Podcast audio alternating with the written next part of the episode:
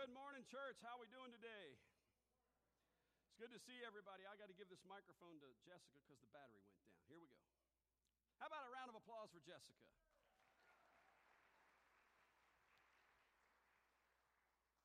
Those of you that know me, you know I'm such a sports aficionado.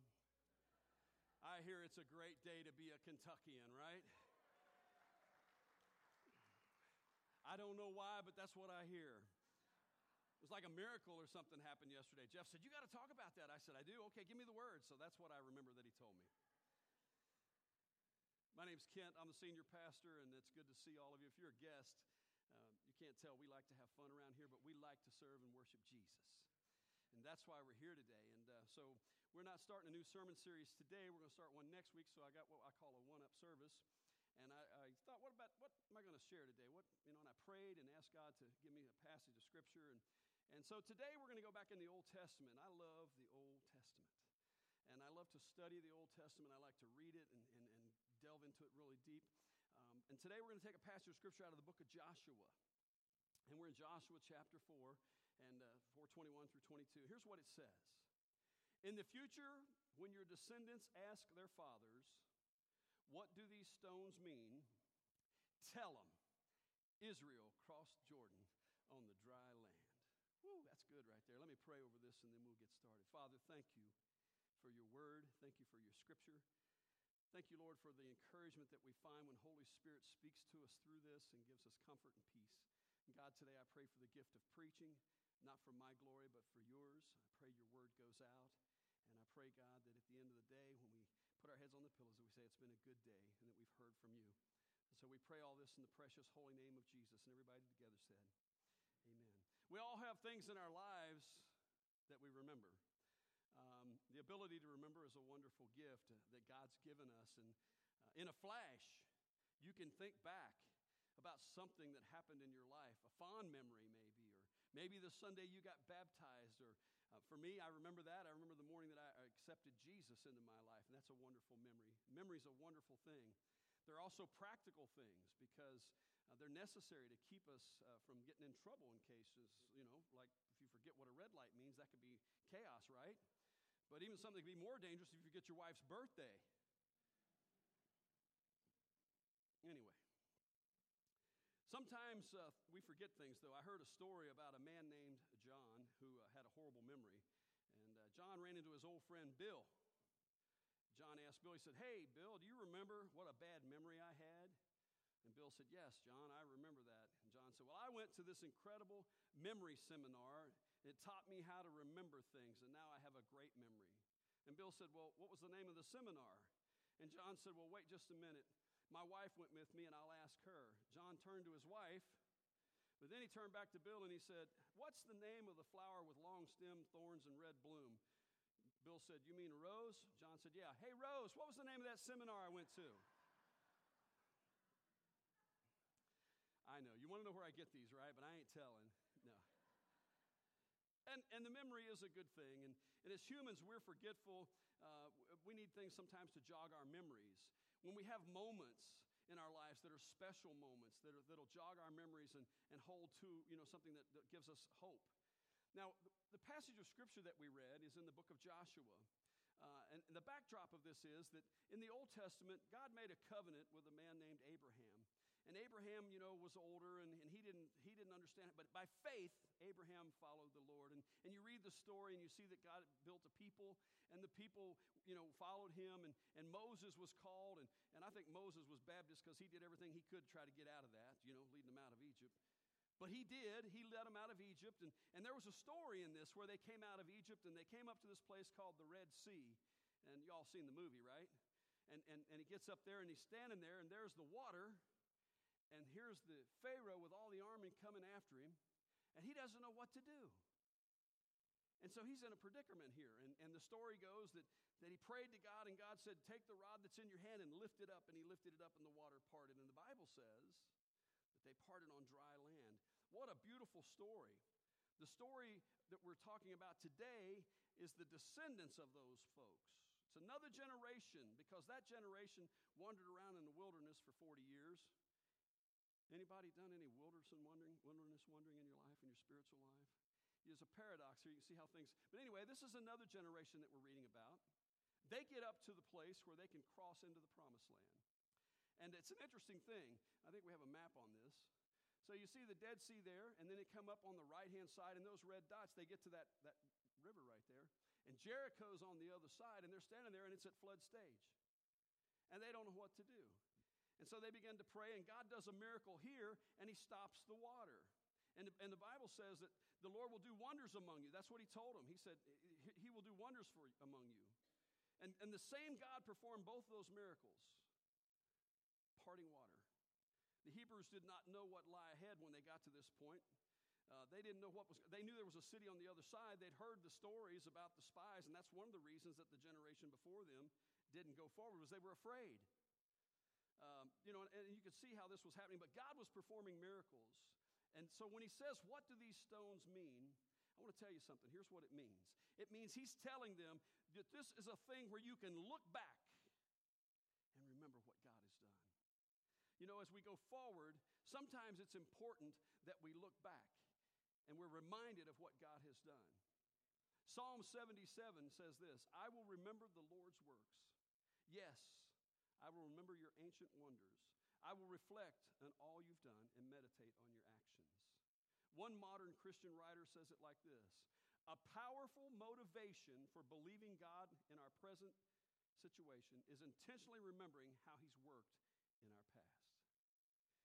You may be here today and you may be looking at something in the future. In fact, I would say probably most of us are looking at something in our lives. And we're dealing with things, and if not, it will come, where you'll be dealing with a situation and you wonder, how am I going to get through this? How am I going to deal with this?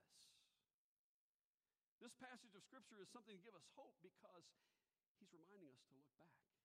You look back in your life, and I believe that everybody that's in here probably could share a story about how God delivered them. And it's a marker that changed something in your life. Yesterday, I had a marker happen in my life.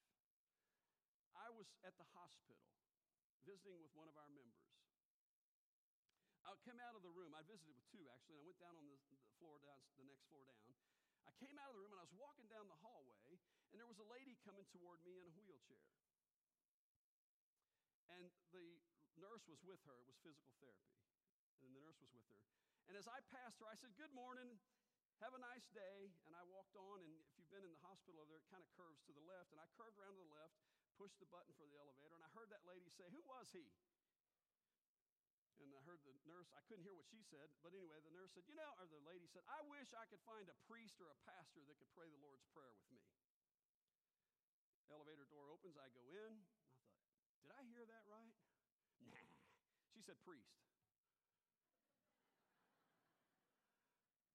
I pushed that button, and God is my witness, that door wouldn't shut. I said, Lord, you're talking to me. You're talking to me. I went back down there and I walked up and I said to the nurse, I said, Ma'am, I think I heard her say she would like for someone to pray with her, a pastor or a priest. I said, I'm a Baptist pastor and I would be honored to pray with her. And the nurse looked at me. I had on a Harley shirt. She went like this. and she said, Man, I'm glad you're here. And I knelt down beside that lady, and I had a blessing that ran me the rest of the day. That was a marker for me that every time I get off that elevator, I will remember those stones of that button number that I got off on what floor it was and that lady that day. Turns out I knew her pastor. He's retired. I called him and I said, Hey, buddy, I ran into this lady and blah, blah, blah. And so he's going to check on her tomorrow. God does things like that in our lives. He's, he's done it here in this story. We see it happening. We need to open our eyes and look for those things. Thank you for the Holy Spirit that spoke as I was trying to close the elevator door and the nudging. So this story goes on that we're to remember and it talks about the story in Joshua 3:17. It says, "The priest bore the ark across of the covenant, and the Lord stood firmly on the dry ground in the midst of the Jordan. And all of Israel was passing over the dry ground until the nation finished passing over the Jordan." See, the river was at flood stage, just like the Red Sea. God opened the waters, and they passed. And he said, What do these stones mean? Now, here's something that's interesting. As they went through the water, and I'll get to this again, I'll read it again. But God told them to go back to 12, 12 tribes, representatives from each of the 12. Take rocks out of the bottom of that water spot there, that riverbed. Take them out and stack them up. There were rocks all over the place over there. But these rocks were different because they were rocks that had gone through the water. Come on, you with me? They knew those rocks were different, and when they stacked them up, the kids would know, and it would be a testimony. You see, when we talk about what do these rocks mean, I believe there's a couple things we can take away from it. Number one is that those rocks represented it's all about God, it wasn't about them. God had called them to a place. when God calls you, you better go. He was calling them to a place. It was a place that looked impossible at some point. But God made the impossible possible. And I want to tell you something, He's still doing that. He wanted them to remember. He was true to His promise. In chapter 4, verses 1 through 3, it says this When all the nation had finished passing over the Jordan, the Lord said to Joshua, Take the 12 men from the people, from each tribe, a man, and command them, saying, Take 12 stones from out of the Jordan, from the very place where the priest's feet stood firmly, and bring them over with you and lay them at that place. Joshua instructs them to go back and get this and get those stones. He knew there would come a day when the children would ask, What do they mean? Let me ask you something. What stones are we laying down today with our families and with our children? Symbolic stones. What are we teaching them? The story goes on. In verse 6, it says, What's the story of these stones? Look at this. Verse 7 it says, Then you shall tell them that the waters of the Jordan were cut off, because they'll ask. The waters of the Jordan were cut off before the Ark of the Covenant. When it passed over the Jordan, the waters of the Jordan were cut off, so the stones shall be to all people of Israel a memorial forever. Not just to the children of Israel, but to all people. We sit here today in this place. We look around. Wow. How blessed were we? I understand this sanctuary was built around 1970. Is that right? Yeah, this atrium out here was built a few years back. You know what those are what those are, what these things are? These are stones that represent people who were obedient to follow the leading of the Lord who had a vision to share the gospel message in a church in Boone County.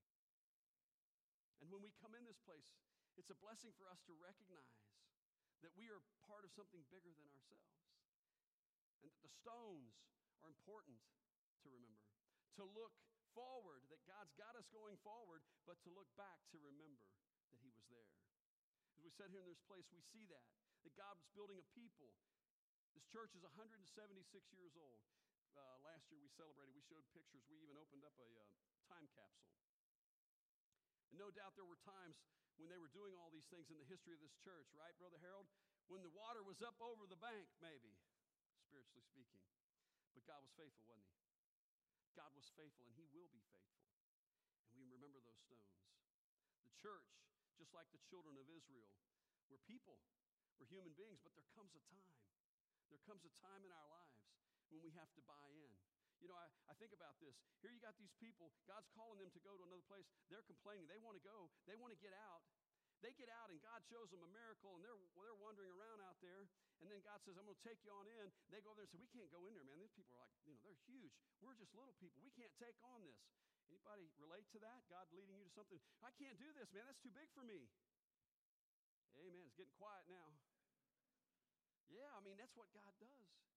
He stretches us. I got one of the men in the church here. He says, Kent, I'll ask him to do something. He'll go, You're stretching that rubber band again on me. And I said, Well, that's okay because God's, you know, going to use you. But the children of Israel, typical human beings, get out there. They left Egypt, right? They were complaining because they were there. Then they get in the desert and they're out there, and all of a sudden, what happens? They're on their way. God's promised to take them to a place, and they get out there, and what happens? They start complaining, Jim. They said, We'd have been better off to stay in Egypt.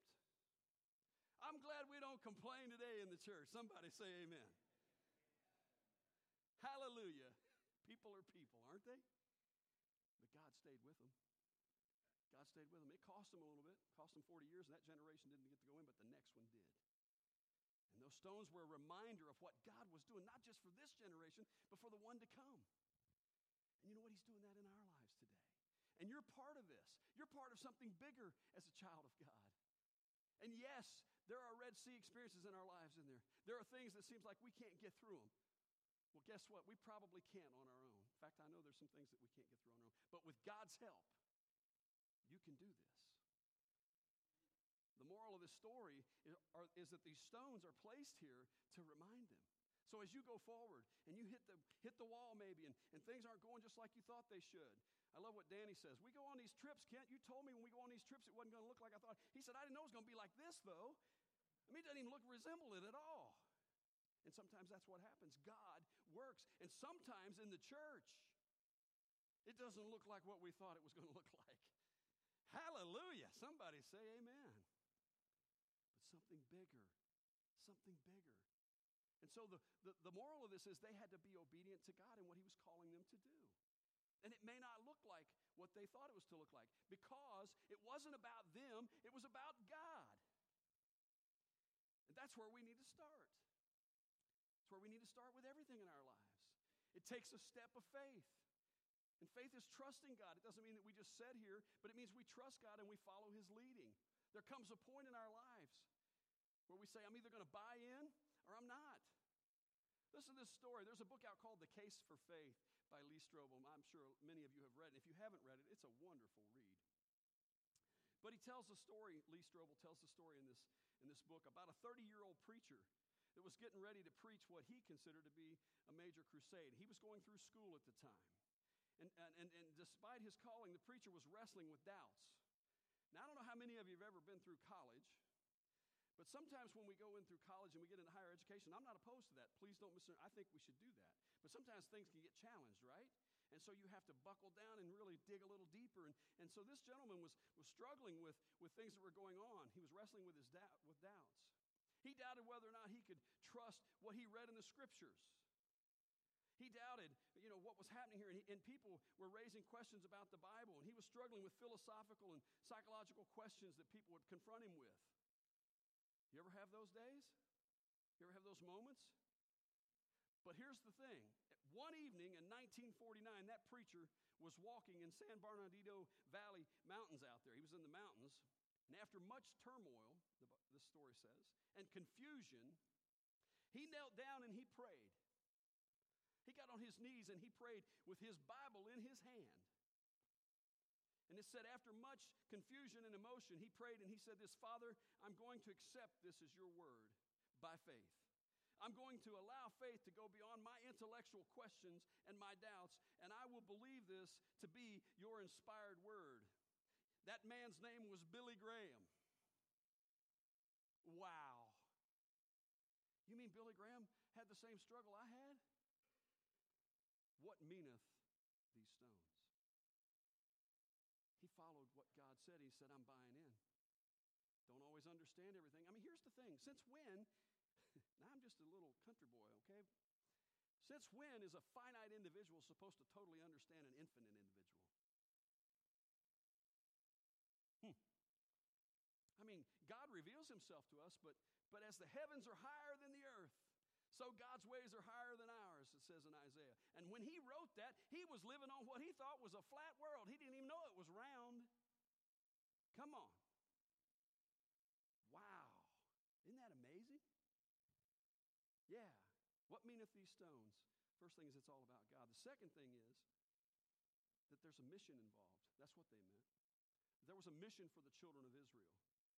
For the Lord your God dried up the waters of the Jordan for you until you passed over, as the Lord your God did to the Red Sea, which he dried up for us until we passed over, so that all the people of the earth may know that the hand of the Lord is mighty, and that you may fear the Lord your God forever. Mission.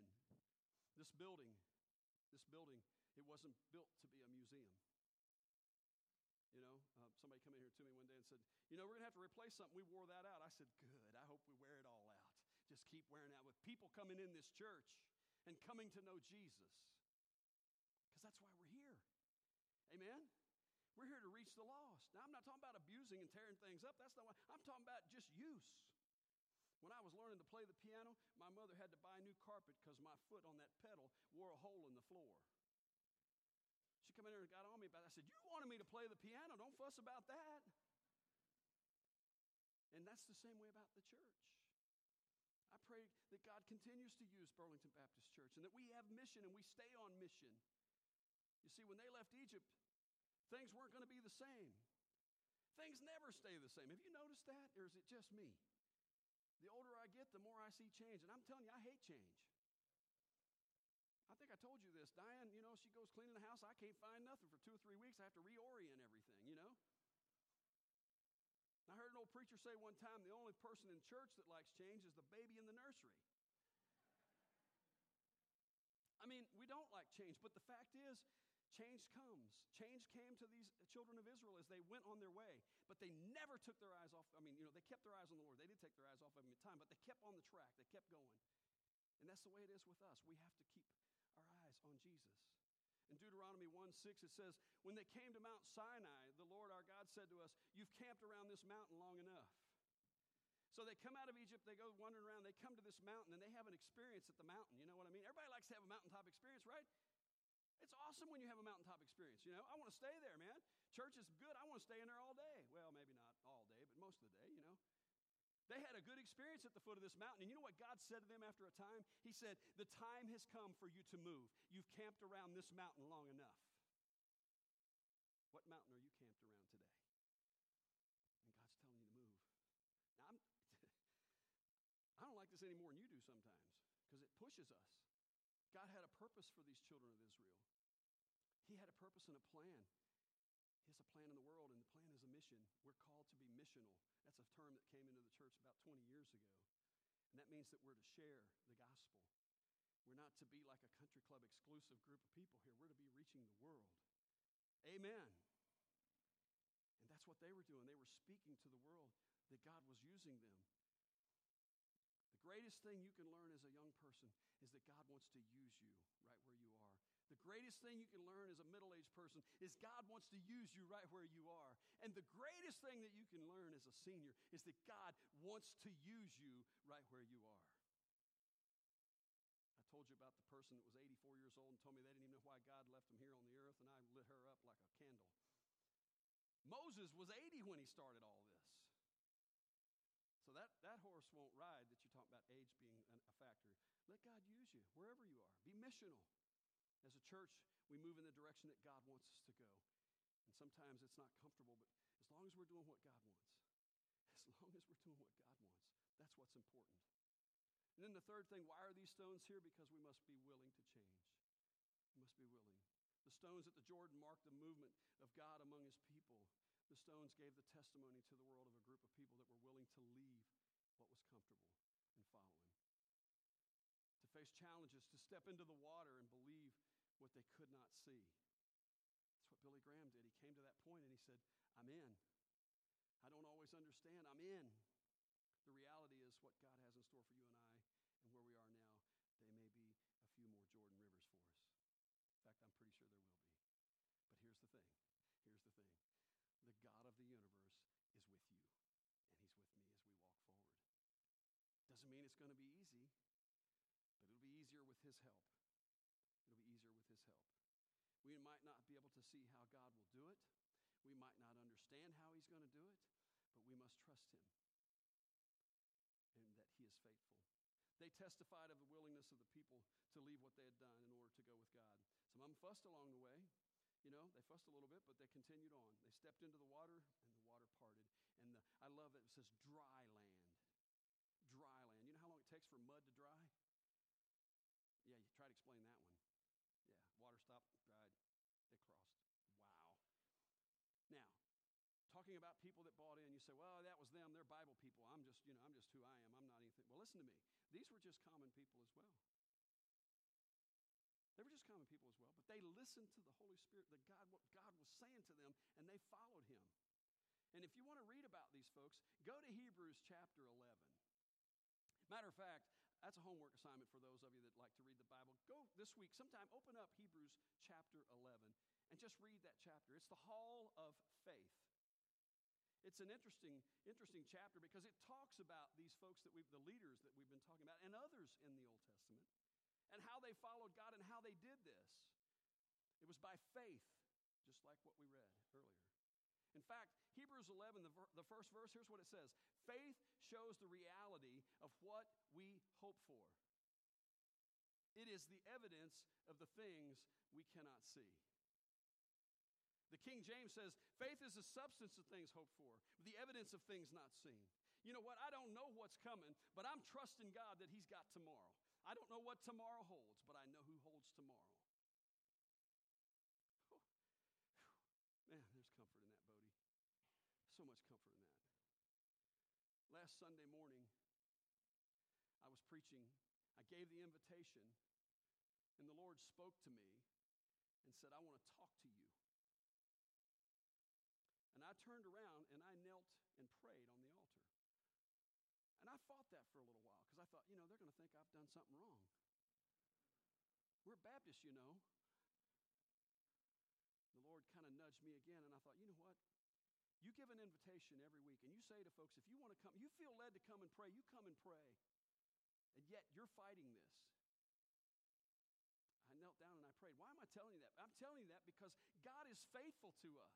And it's not about a show, it's about following Him. It's about giving it to Him and saying, you know what, God, I don't understand, but I'm trusting you. I'm trusting you. Look at this chapter. It says, It was by faith that Abraham obeyed when God called him to leave home and go to another land that would, God would give him as his inheritance. He went without knowing where he was going. What? Man, anybody here organized? Anybody want to know exactly how it's going? Anybody like that? Come on, nudge your husband, your wife. Yeah, sure you are. Some of us are like, got to know. Abraham went, and it says, and even when he reached the land God promised him, he lived there by faith. He moved on faith. Then when he got there, he lived by faith, for he was like a foreigner living in tents. he knew. He, he didn't get attached here. And, and, and it says, living in, and so did Isaac and Jacob, who inherited the same promise.